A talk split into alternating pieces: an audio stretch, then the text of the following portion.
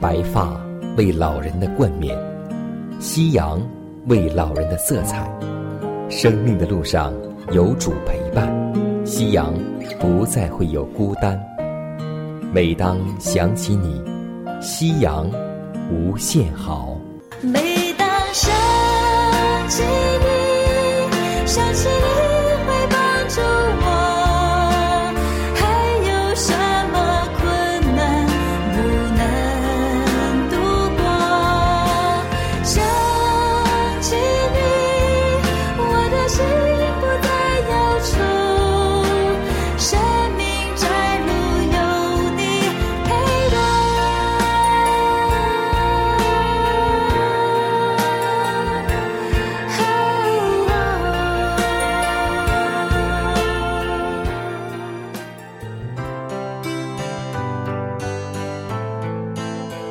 收音机前的各位老年朋友们，亲爱的弟兄姐妹们，祝内平安。各位好，我是你的好朋友佳南。大家好，我是晨曦，欢迎来到美丽夕阳。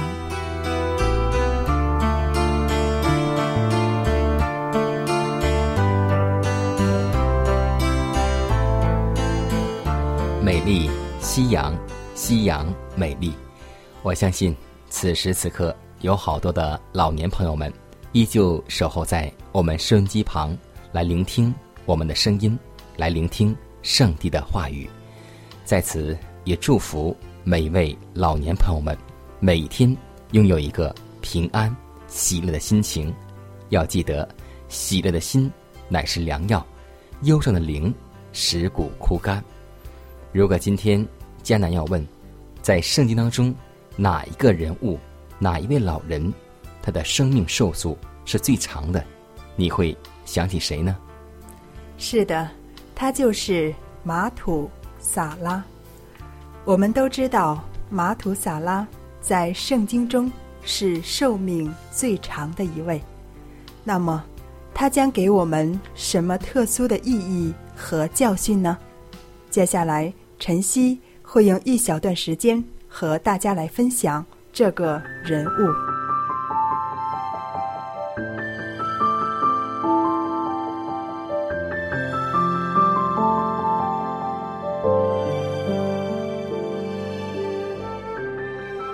晚风习习，暮长青；余晖荡漾，画晚年。圣经记载，亚当活到一百三十岁，生了一个儿子。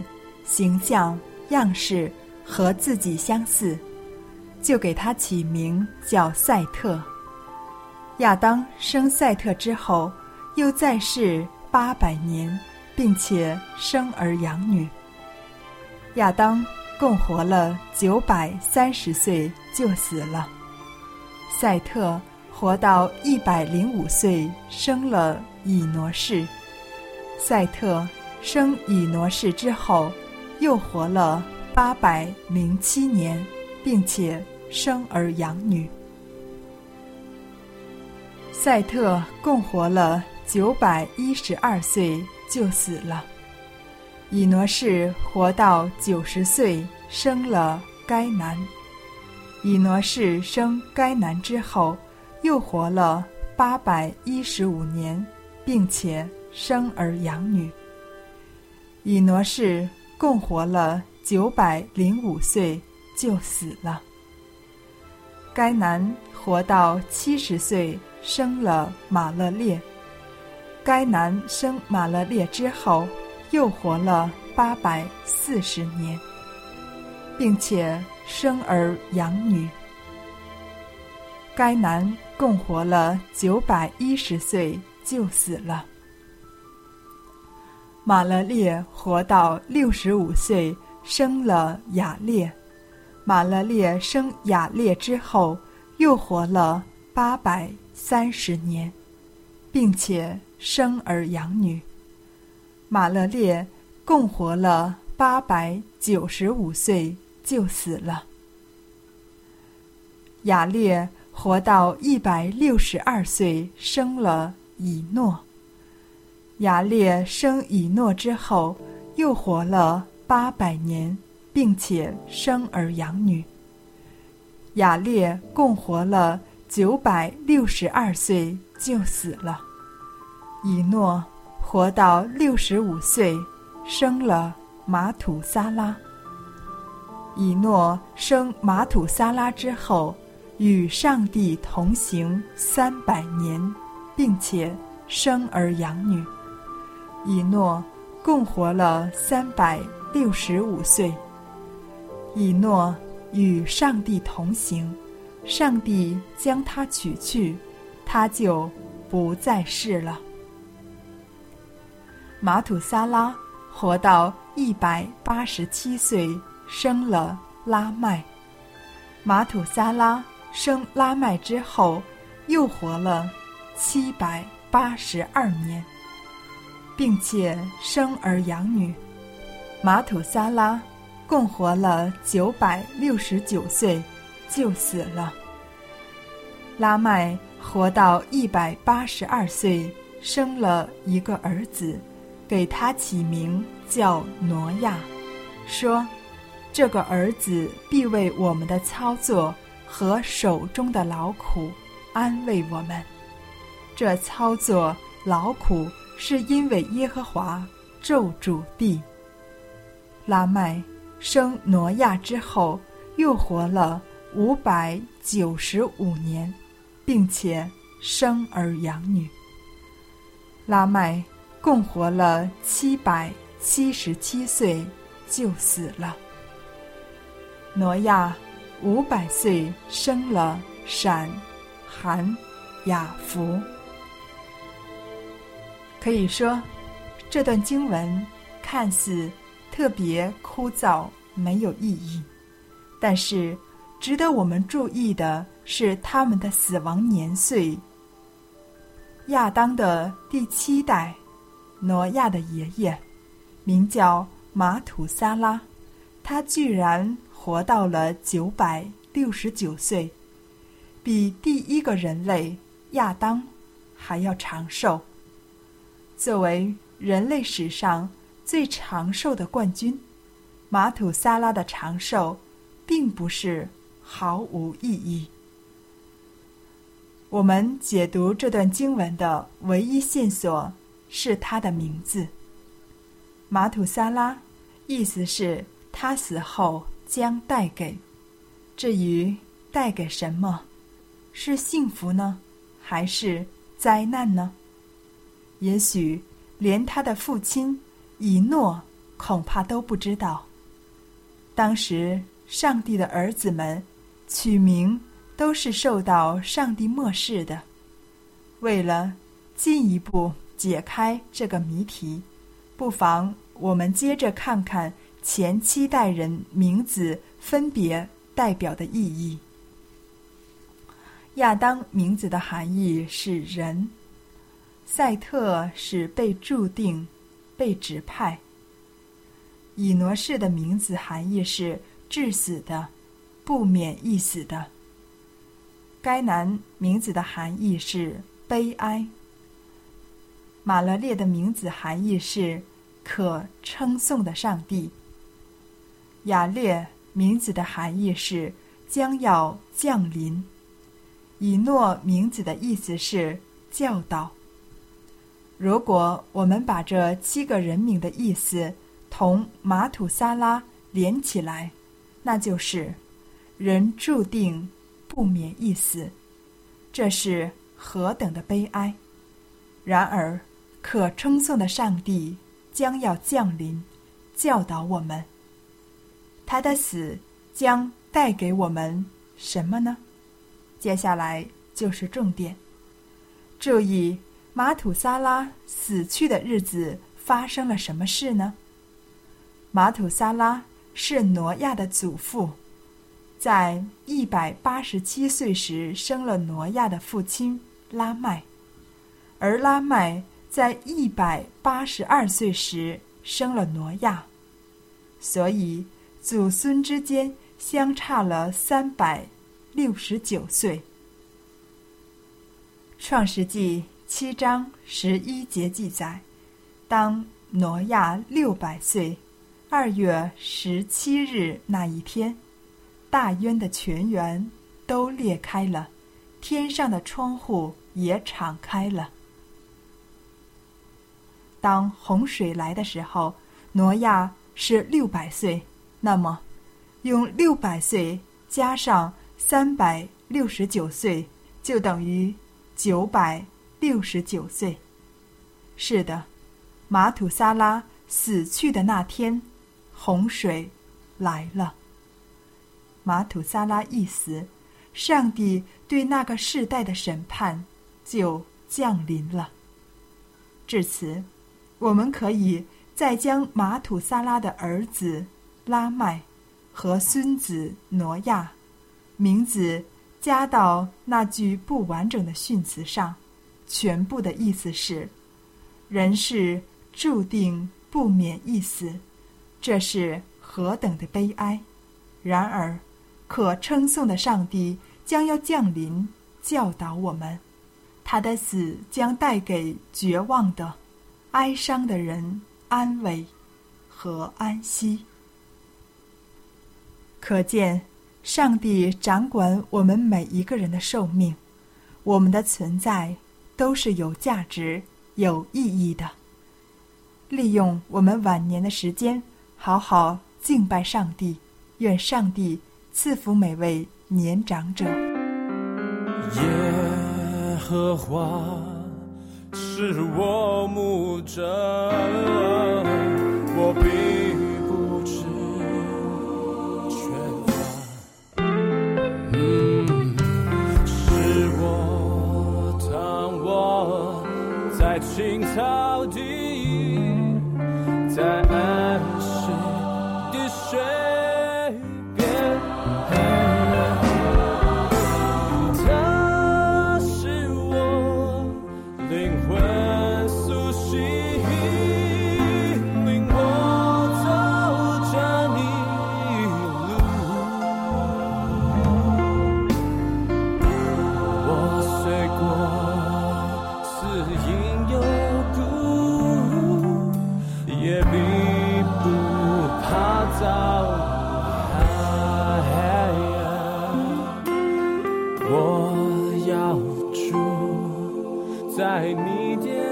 joy.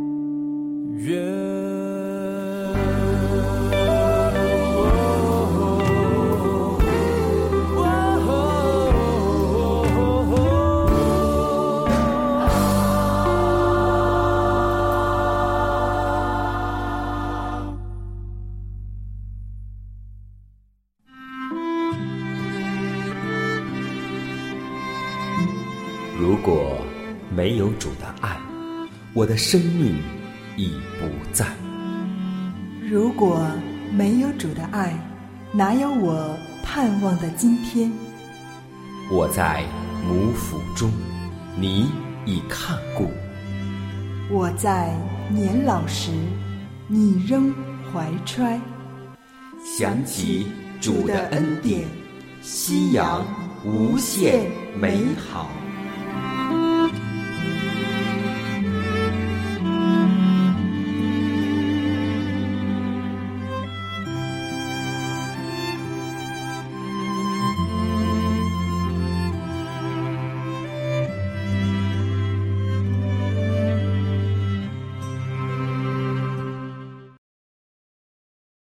健康我选择，享乐夕阳红。下面我们来分享一段健康信息。老年人要想保持健康，要做到三平衡。首先是心态平衡。可以说，在人生的旅途中，进入老年或离退休是一个。大的转折，这一转折将会给许多老年人心理状态、生理机能、生活规律、饮食起居、人际关系、社会交往等带来很大变化。其中，以心理变化更为突出、更为重要。失落、孤独、气愤、悲观等等。不良情绪长期下去，将导致食欲减退、睡眠不好、免疫机能下降、老年性疾患加重，尤其是老年人最常见的心脑血管疾病。因此，老年人一定要保持心态平衡、情绪稳定。第二，膳食平衡。膳食平衡包括两点：一是膳食中要含有人体所需的各种营养，比如蛋白质、脂肪、维生素、无机盐、水、碳水化合物、纤维素等，并与机体的需要量相平衡；二是膳食的参数及餐次比例平衡。在生活中，可根据各自的体质、活动等具体情况做相应的调整。老年人一般以一日三到四餐为宜，应做到早吃好、中吃饱、晚吃少。睡觉较晚的老年人，可以在睡前一个小时适当吃一些食物。但记得一定是易于消化的食物，这样既可补充营养，又可防夜间出现饥饿感而影响睡眠。第三，动静平稳，老年人运动应做到动中有静，静中有动，动静平衡。老年人的运动内容较丰富。选择什么样的运动，一定要根据自身的健康状况来选择，并循序渐进，切忌过急过量。希望以上所讲的内容给我们带来帮助，让我们在生活中作为参考和见解。亲近你。心要亲近你，亲近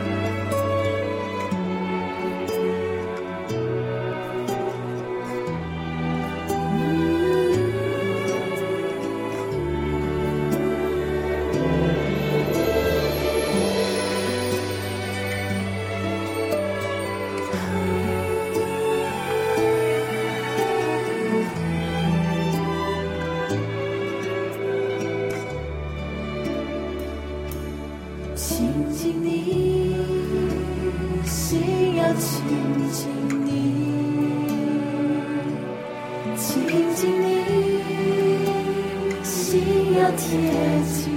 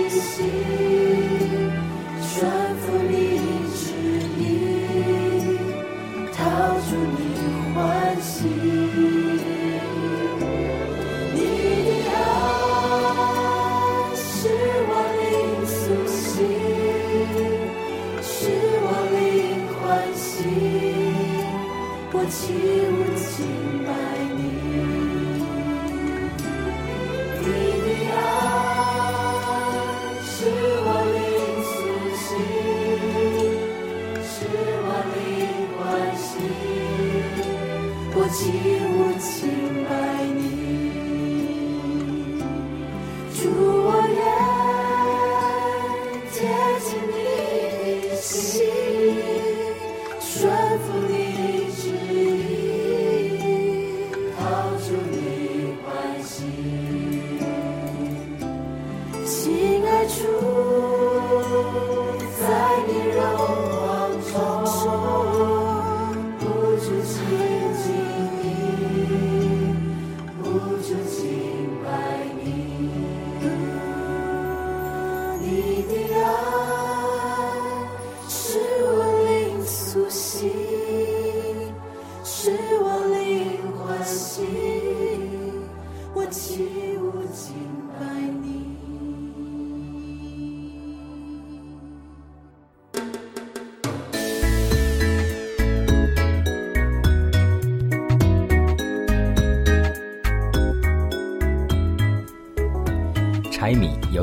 酱醋茶，生活常识帮您忙。今天佳楠要和我们的听众朋友们分享哪些生活常识呢？有很多的老年朋友们在做鸡蛋的时候呢，会为家人做这样的鸡蛋，炒或是一些各种各样的方法。但有的时候，我们需要将蛋清和蛋黄来分离一下，这个时候就有点为难，怎么办呢？不要紧，迦南告诉您一个好方法。如果您家有漏斗的话呢，可以将鸡蛋打在漏斗当中，蛋黄流不下去，仍留在漏斗中，而蛋清则顺着漏斗会流出。如果您家没有漏斗的话，怎么办呢？不要着急，告诉你一个最简便的方法。我们家中通常会有很多的矿泉水瓶，我们将其洗干净，然后对准我们的蛋黄，然后吸一下，自然蛋黄就吸在了矿泉水瓶的嘴口，剩下的自然而然就是蛋清了。很简单吗？让我们来试一下吧。生活中有很多的小常识，只要您细心发现、总结、归纳，我们就会有在生活当中很多的便利。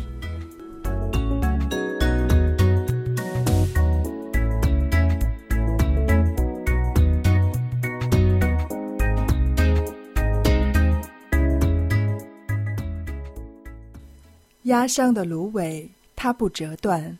江城的灯火，它不吹灭。如果收音机前的各位长辈，在您的晚年生活中有忧虑、烦恼或是不开心的事情，都希望我们通过祷告求得上帝的帮助。同时，也欢迎每位老年朋友将您心里的故事，通过写信的方式和我们来分享，或是有需要，我们会为您献上祷告。看看时间，又接近节目的尾声，预祝每位长辈度过愉快的一天。以马内利。耶